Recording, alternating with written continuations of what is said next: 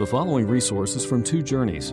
Two Journeys exists to help Christians make progress in the two journeys of the Christian life the internal journey of sanctification and the external journey of gospel advancement. We do this by exporting biblical teaching for the good of Christ's church and for the glory of God.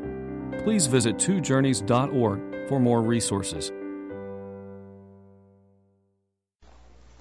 We're looking this morning for the second week at two phenomenally important verses in terms of practical application.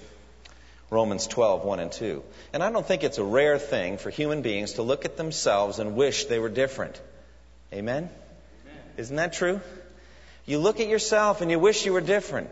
You wish you could be a different person. And so we have a kind of a whole makeover culture here in America, right?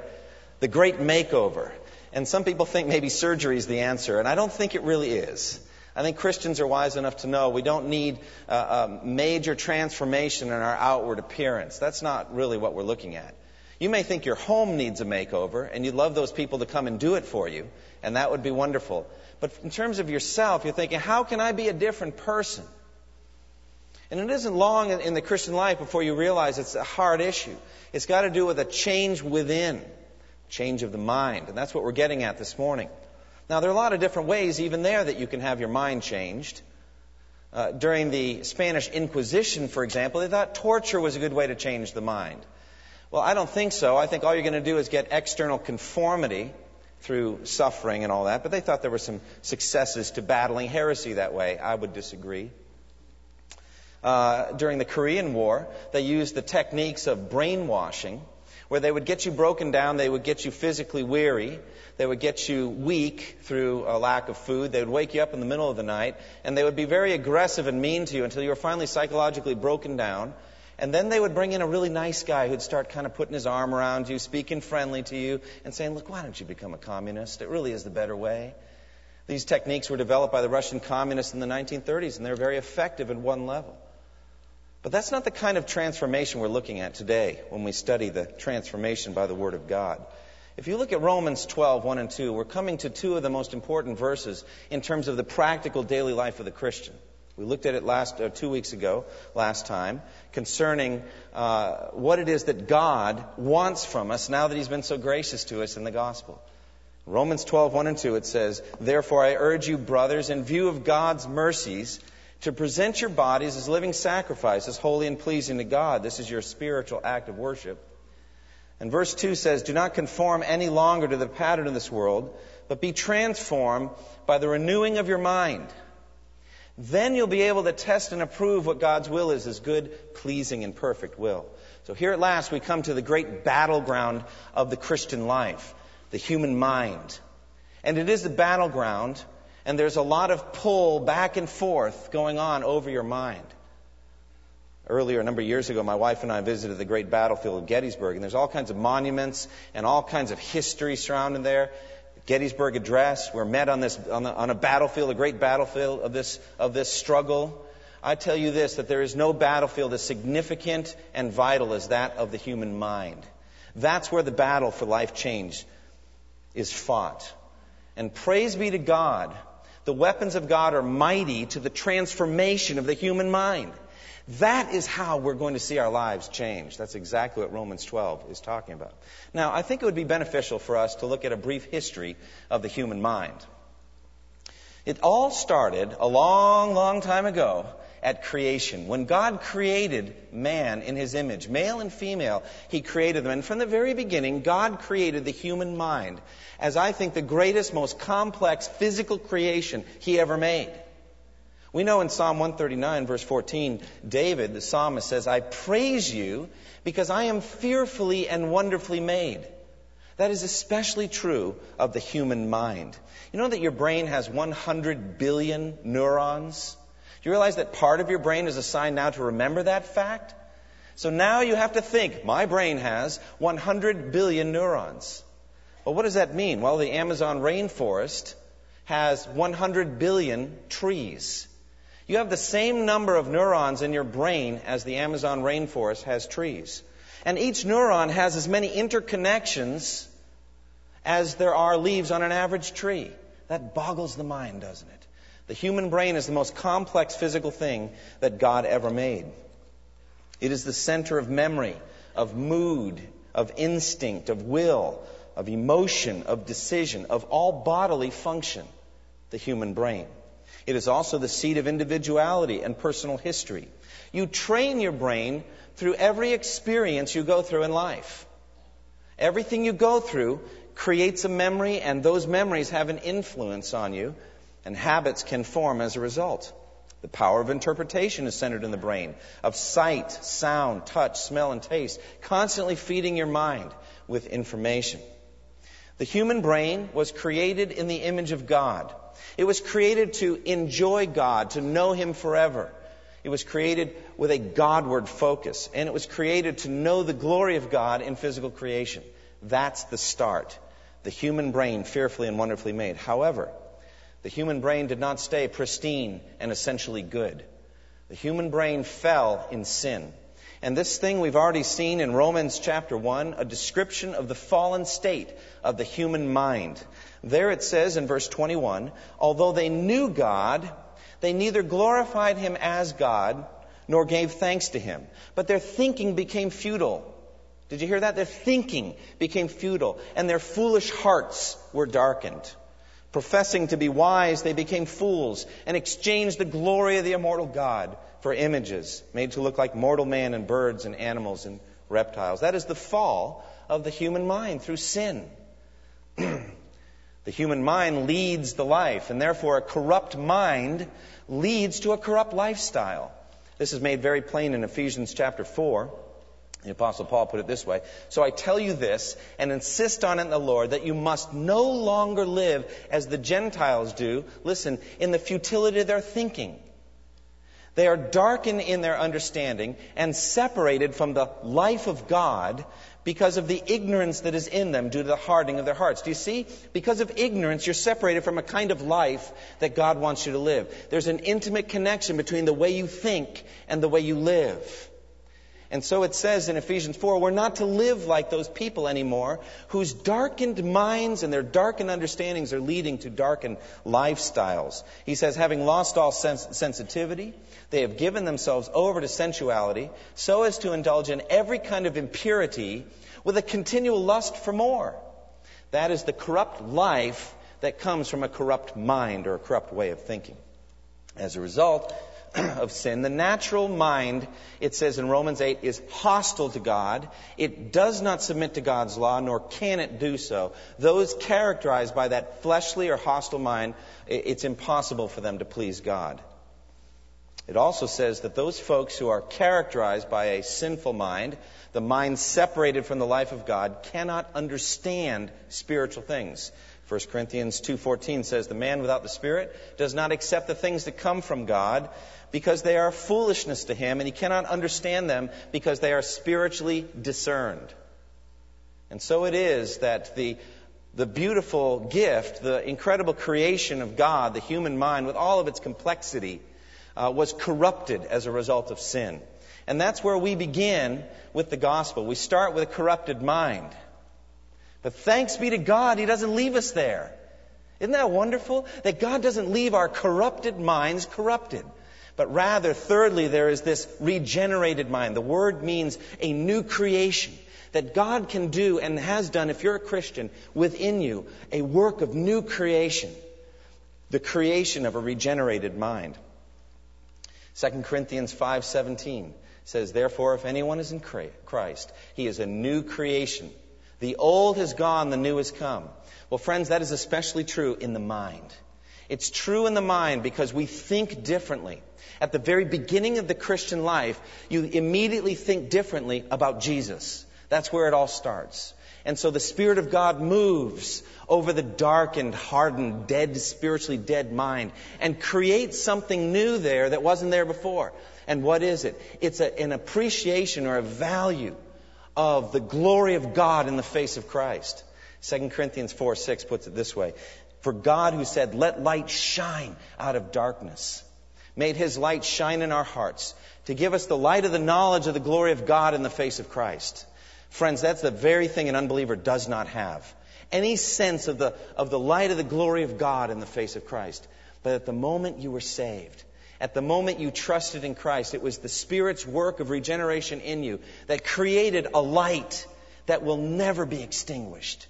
And John chapter 1 says the light shines in the darkness and the darkness cannot extinguish it. It's the light of the glory of God in the face of Christ. That is the regenerated mind. And at that moment, it says in Scripture that the mind of Christ was given to us. Isn't that marvelous? We have the mind of Christ. I'm just quoting Scripture. 1 uh, Corinthians 2.16 says, But we have the mind of Christ. That is the regenerated mind. However, we are commanded to use it. You may have it and not use it. And therefore, it says in Philippians chapter 2, have this mind in you, which was also in Christ Jesus, who being in very na- nature God did not consider equality with God something to be grasped, but made himself nothing, going on to talk about the humility of Christ. But the command there is you should have this mind in you, which was also in Christ. Now, there's no contradiction here between the scriptures. Yes, you have the mind of Christ, but you're also commanded to use it. You're to think like Jesus. We have the mind of Christ, but we need to grow in thinking like Christ. And that's where we have this issue now of the renewed mind. The renewed mind. It says in the verse we're looking at today, be transformed by the renewing of your mind. There's an ongoing renewing work that has to happen in your mind. It's a constant commitment. Now, you say, I don't think in a pure way, Pastor. I don't. I don't think 100% about anything. Well, that's the way we all experience the Christian life, isn't it? There's a battle within us. Galatians chapter 5 says, the spirit battles against the flesh. The flesh battles against the spirit. There's a battle going on. It's going on in the mind. Romans 7 talks about it. It says, So then, I myself serve the law of God with my mind, but with my flesh I serve the law of sin. There's a battle going on, and it starts in the human mind. So therefore, if you want your whole life to be transformed, if you want a genuine makeover, not just a surface makeover, you've got to start with the battle over the mind. You've got to think like Jesus.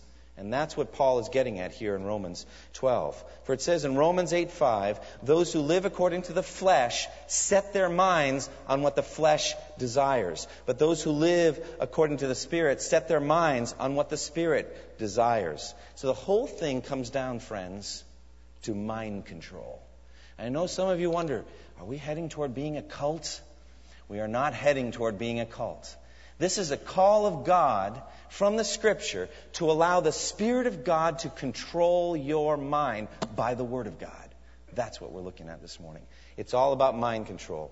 Now, where are we heading ultimately? Well, we're heading finally, fifth stage, to the glorified mind. There, at last, brothers and sisters, there will be no division of mind. It says in Deuteronomy 6, Hear, O Israel, the Lord our God, the Lord is one.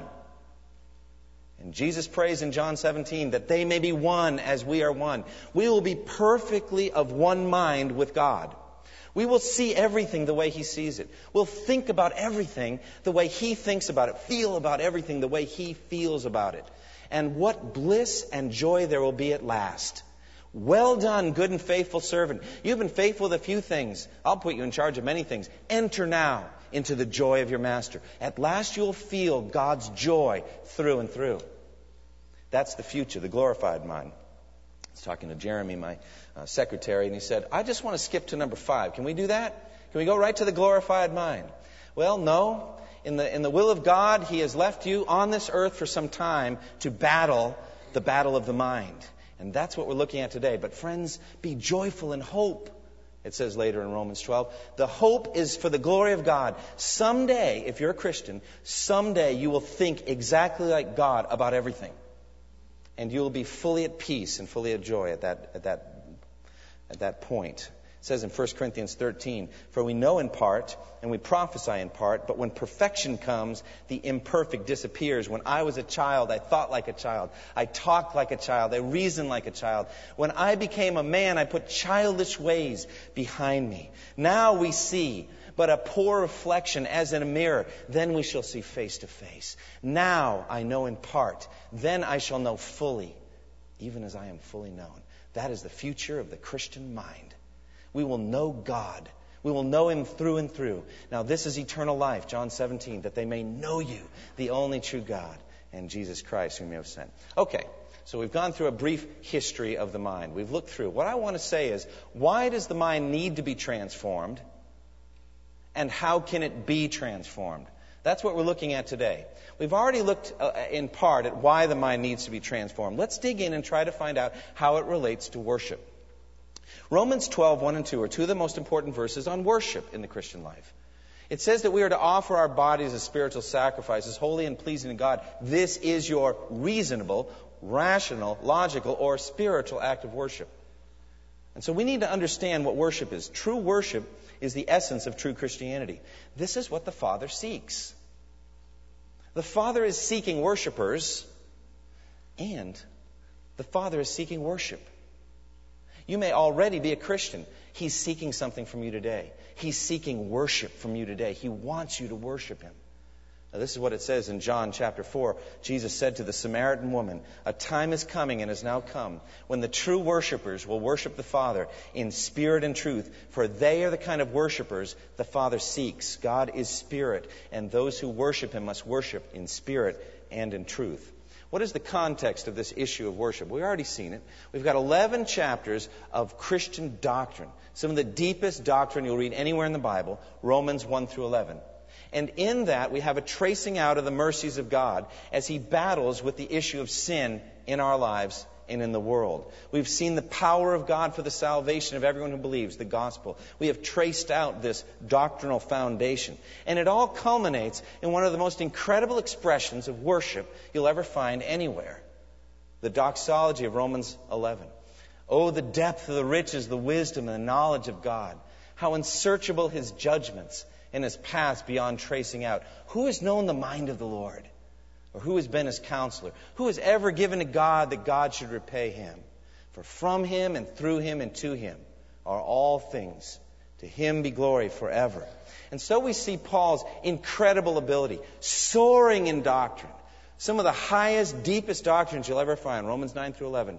Soaring in praise with the doxology. He lands squarely on his feet in Romans 12, 1 and 2, talking to us about our bodies talking to us about our practical life. He never loses sight of the practicalities of the Christian life.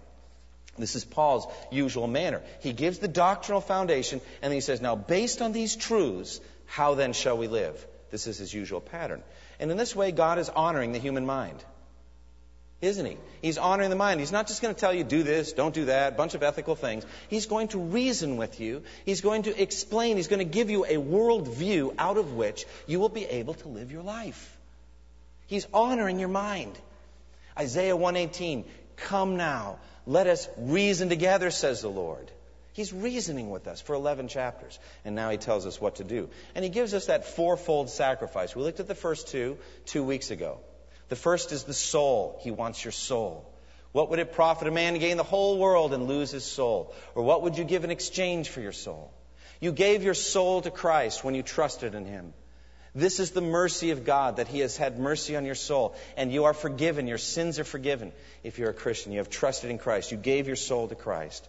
But secondly, He asks for your body. This is just review, but He says, I want you to present your body to me as a living sacrifice. we talked last time about how the presentation was the same word uh, concerning the angels that came down, or would have come down if Jesus had asked them. When Peter wanted to rescue Jesus from the, from the cross, he drew his sword and tried to rescue him. And Jesus said, Put your sword away. And then he said, Do you think I cannot call on my Father? And he would at once put at my disposal more than 12 legions of angels. The angels would come and be ready to serve. So also we must put at God's disposal our bodies. Every member, every part of our body at his disposal, holy and pleasing to him, a spiritual act of worship the physical uh, presentation. We saw that last time. God wants your body. Now, it's a struggle, isn't it? Because the body is where sin resides. The, the, the lusts and the drives of the body, the habits of the body, that's where sin resi- resides. You look at Romans 7, it says, Paul puts it this way So I find this law at work. When I want to do good, evil is right there with me. Did you find that this week? You might have had a good resolution, a desire to do something good, but it's like you're dragging a weight. You can't quite do all the good things you'd like to do. Paul says, When I want to do good, evil is right there with me. For in my inner being, I delight in God's law. But I see another law at work in the members of my body, waging war against the law of my mind and making me a prisoner of the law of sin at work within my members. He says, In this body of death, there are habit patterns of sin that drag us down. And so he cries out in Romans 7 What a wretched man I am! Who will rescue me from this body of death? Thanks be to God through Jesus Christ our Lord. That is the answer. Jesus is in the process of rescuing you from the law of sin at work inside your members. Friends, that is called sanctification. Now, this is not an easy thing to do, is it? It's hard work. Paul says, I beat my body and make it my slave, lest after I've preached to others, I myself might be disqualified from the prize. He's got to keep his body under subjection. It's not easy, it's a battle. Well, what I contend from Romans is that the battle is in the mind. You've got to win the battle for the mind, and there's a pull back and forth. And it's right here in the text. There's the pull of the world, worldliness, the world system. And then there's the pull of God through His Word. That's the battle, the struggle back and forth. The world and the Word. For it says, Do not be conformed to this world. Do not be conformed to this world. Literally, it says, Do not be conformed to this age. Uh, J.B. Phillips gave a wonderful translation of this. He said, Don't let the world squeeze you into its mold. It really has to do with a conforming, that you're being forced to conform to the world. Did you know that the world has a mold that it wants to squeeze you in? The world wants to make you think like it does on every topic. The world wants you to think like it does on politics. It's called being politically correct. All right? And if you violate the rules, they'll let you know. You have not been politically correct. You'll get into trouble. The world has a mold on clothing. It wants you to be in style or trendy. Uh, the world has a, a mold on success. It measures success by money and power and prestige. Uh, the world has a mold on everything, and it's very influential on the mind. It wants to pull you in a certain direction the age or the world that we're talking about here, one commentator called it the floating mass of thoughts and opinions and maxims and speculations, hopes, impulses, aims, and aspirations at any time current in the world. It's just this mass of influence and opinion called the world. And it's been around a long time, friends. It has. Now, different versions, different forms, with every generation there's different flavors, but it's always anti God. That's what it is.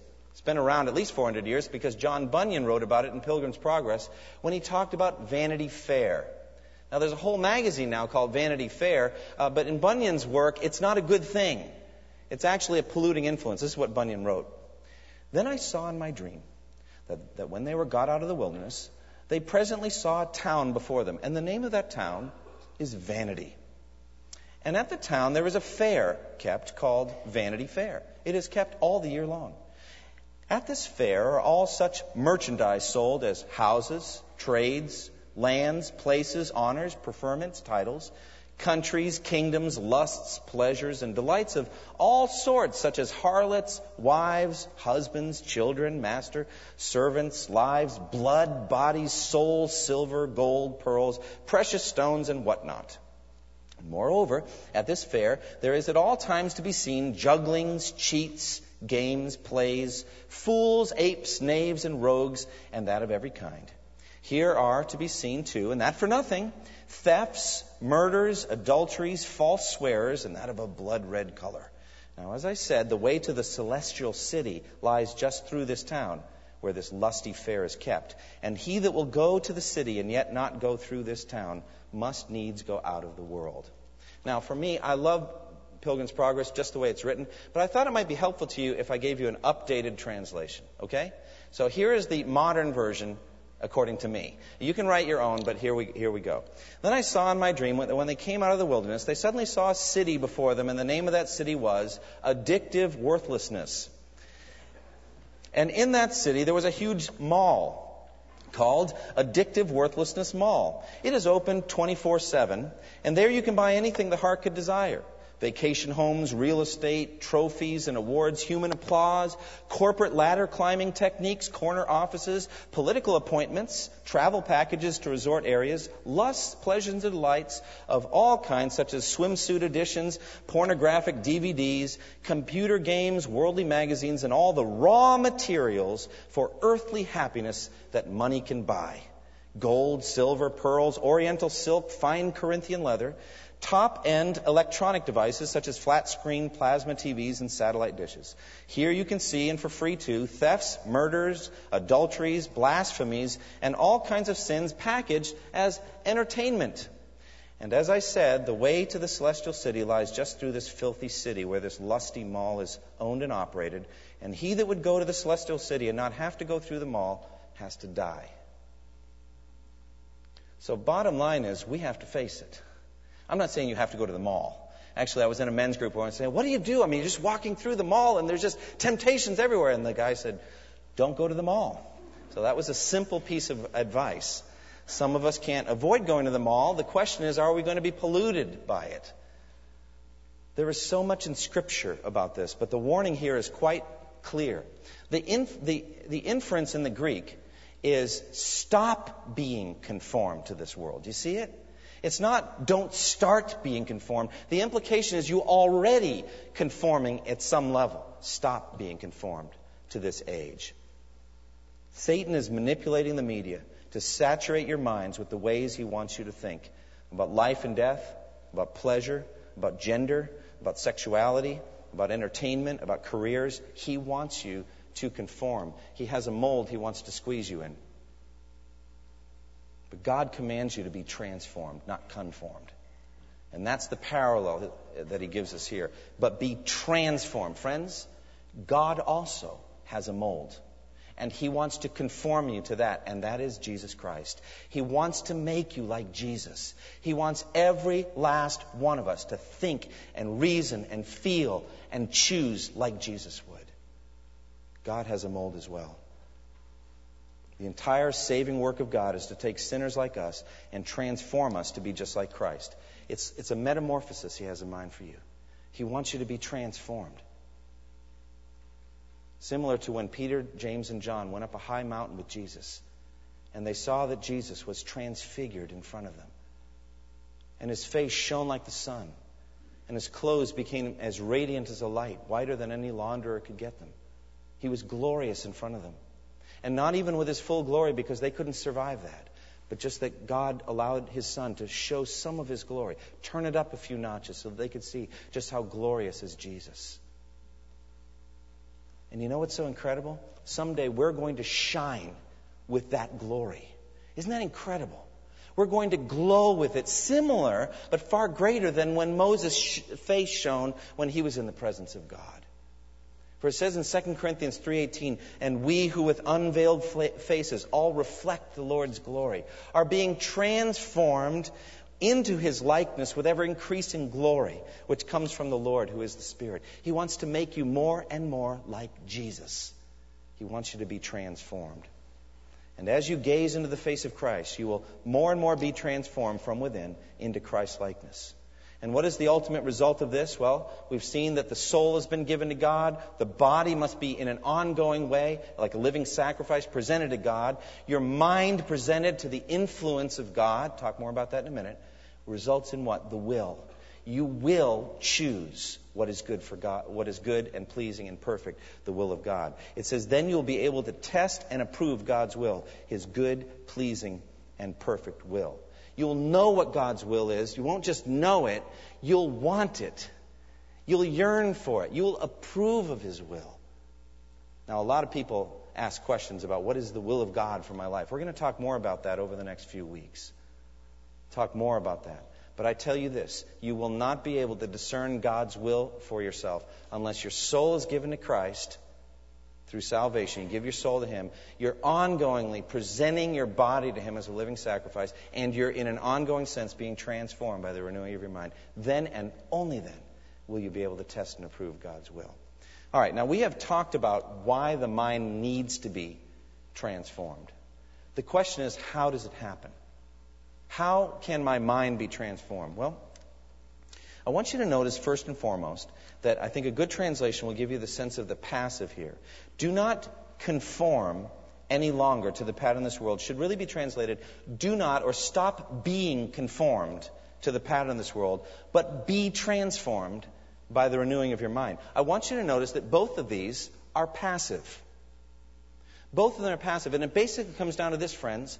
To what are you presenting your mind so that it can be influenced? What are you handing your mind to? What are you, saying When, you, when you're presenting your mind, you're saying, Here, change me. Here, influence me. What are you presenting your mind to? Both of them are passive. You're either going to be conformed to this age or you're going to be transformed into the image of Christ. The issue is to what are you presenting your mind?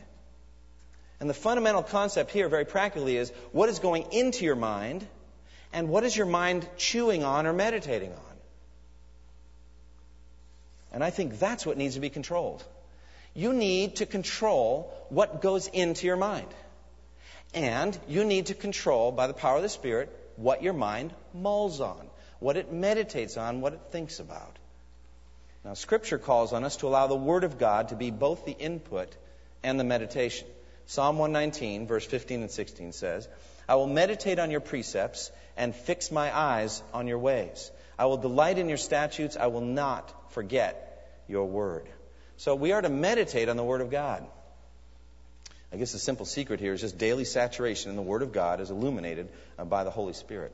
When my wife and I and our, our two older children um, were missionaries in Japan for two years, we were in the Tokushima area, it's in Shikoku, one of the smallest of the four large islands of Japan.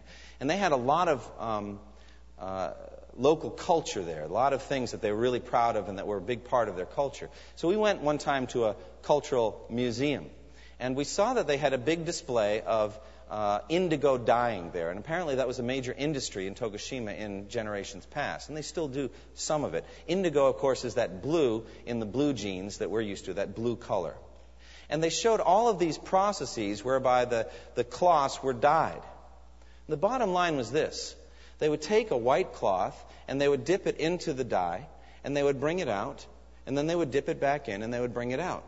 And the longer it stayed in and the more frequently they dipped it, the deeper it got in color.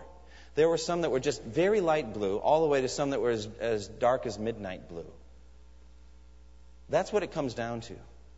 What are you immersing your mind in so that it can be affected? What are you marinating in, is another analogy. What are you taking in and what are you pondering or what are you thinking about? The more time you spend watching TV, sur- surfing the net, reading worldly magazines, listening to worldly talk shows, hanging around worldly people that only talk about worldly things, watching worldly entertainment, and then the more profound as a result will be the influence of the world on the way you think. You're going to be dipping your mind into that vat and it's going to affect you. Conversely, the more you take in Scripture, the more you meditate on it, the more you think about it, the more you memorize it, the more you're around people that talk to you about the Word of God, the more the Scripture is going to influence the way you think. That's the nature of the battle. And so, what are some simple guidelines? Well, read the Bible. All right? Yeah, sometimes we, we say, all right, the, the, the, things we discuss in this pulpit are very high. And I understand that because Romans 9 through 11, all that is very, very complex. There's a lot of deep doctrines. This isn't deep. This is simple. Read the Bible. I mean, not right now, but I mean when you get home. Read the Bible. Read it. Read it frequently. Read it in a consistent pattern. Uh, read through the Bible. Use different strategies. There's all different kinds of ways you can use to read through the Bible. That's what being transformed by the renewing of your mind is about. The saturation of the pure water of the Word just flowing through your mind and cleansing you in a beautiful and a powerful way. Charles Spurgeon said, Our very blood should be bibline. In other words, you know, they talk about in a negative way the blood alcohol level. There should be a Bible level in our blood, all right? We are just saturated with the Scripture. When you talk to the person, you're going to get Scripture back. Because we believe in the sufficiency of Scripture that's going to address any and every topic in the Christian life, isn't it? And so the more we are searching out the Scriptures, the more we're going to see the wisdom of God in every situation. Go through the Bible once a year for knowledge and breadth. George Mueller read through it 200 times. Now, you do the math on that.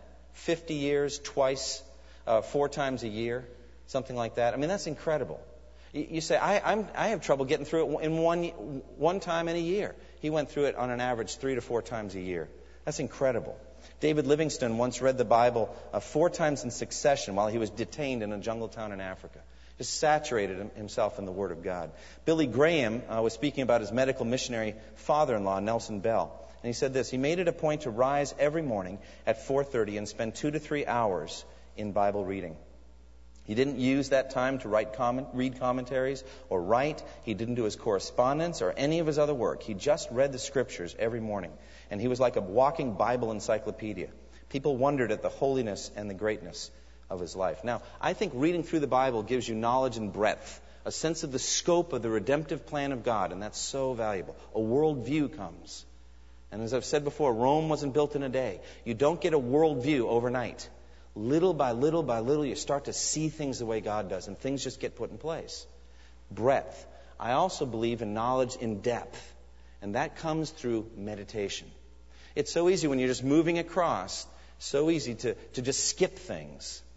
We've been reading uh, in the morning as we drive in Psalm 119, and we got to Psalm 119 this morning, verse 133. The opening of your word, uh, I think it's 130, the opening of your word or the unfolding of your word uh, produces light or illumination. It guides the simple into understanding. You have to have the word of God unpacked for you. You have to open it up like a, like a suitcase with a bunch of good things inside. It's got to be unpacked. If you're reading through quickly, you're not going to see it as much. You've got to pause and go back after you've done your reading. Say, there's a couple of things that are worth my time. I'm going to meditate on them. And you go in and you just think about it. What does this mean? This noun, this verb, this, this phrase? Or what is the significance of this figure in my life? How can I live this out? It's not enough just to know these things. You have to do them. And so you're asking while you're meditating, Lord, how can this change my life? How can I be transformed by this scripture? The unfolding of the word gives light. Probably one of the greatest uh, meditations on this is in Psalm 1. It says, Blessed is the man who does not walk in the counsel of the wicked or stand in the way of sinners, or sit in the seat of mockers. But his delight is in the law of the Lord, and on his law he meditates day and night. He will be like a tree planted by streams of water, whose leaf never withers, and whatever he does prospers. And so, knowledge and breadth is reading through the Bible in a year, something like that. Knowledge and depth is taking passages and memorizing them, meditating on them so you understand them deeply.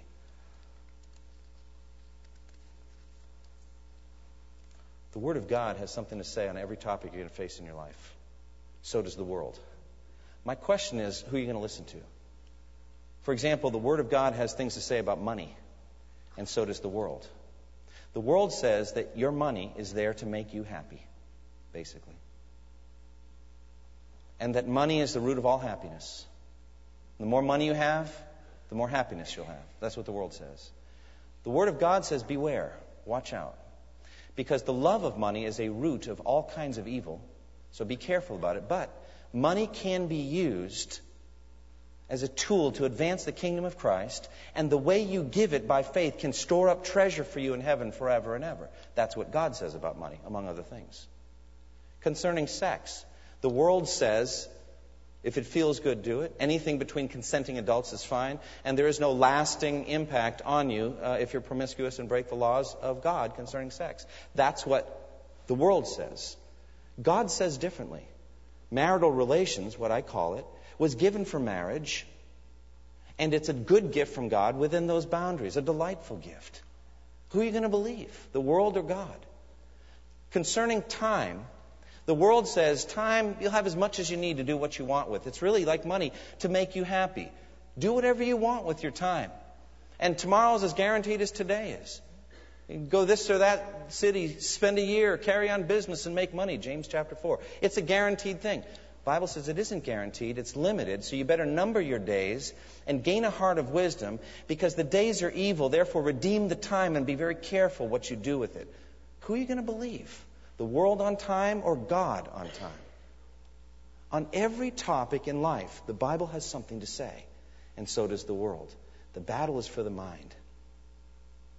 The central message of the Bible is Repent and believe in Christ for the salvation of your sins. If you've come here today and you have never done that, you've never repented and trusted in Christ, trust in Him now. Jesus shed His blood on the cross that we might have eternal life. But I want to speak to you Christians here for a moment. You don't stop repenting the moment you come to faith in Christ. You start. And then what happens is repentance is literally thinking differently from then on about everything. Live a life then of repentance guided by the Word. Let the Word of God take you into topic after topic and think differently. Think like God does. That's how your life will be transformed and be pleasing to Him. Close with me in prayer. Thank you for listening to this resource from twojourneys.org. Feel free to use and share this content to spread the knowledge of God and build His kingdom. Only we ask that you do so for non commercial purposes and in accordance with the copyright policy found at twojourneys.org. Two Journeys exists to help Christians make progress in the two journeys of the Christian life the internal journey of sanctification and the external journey of gospel advancement. We do this by exporting biblical teaching for the good of Christ's church and for the glory of God.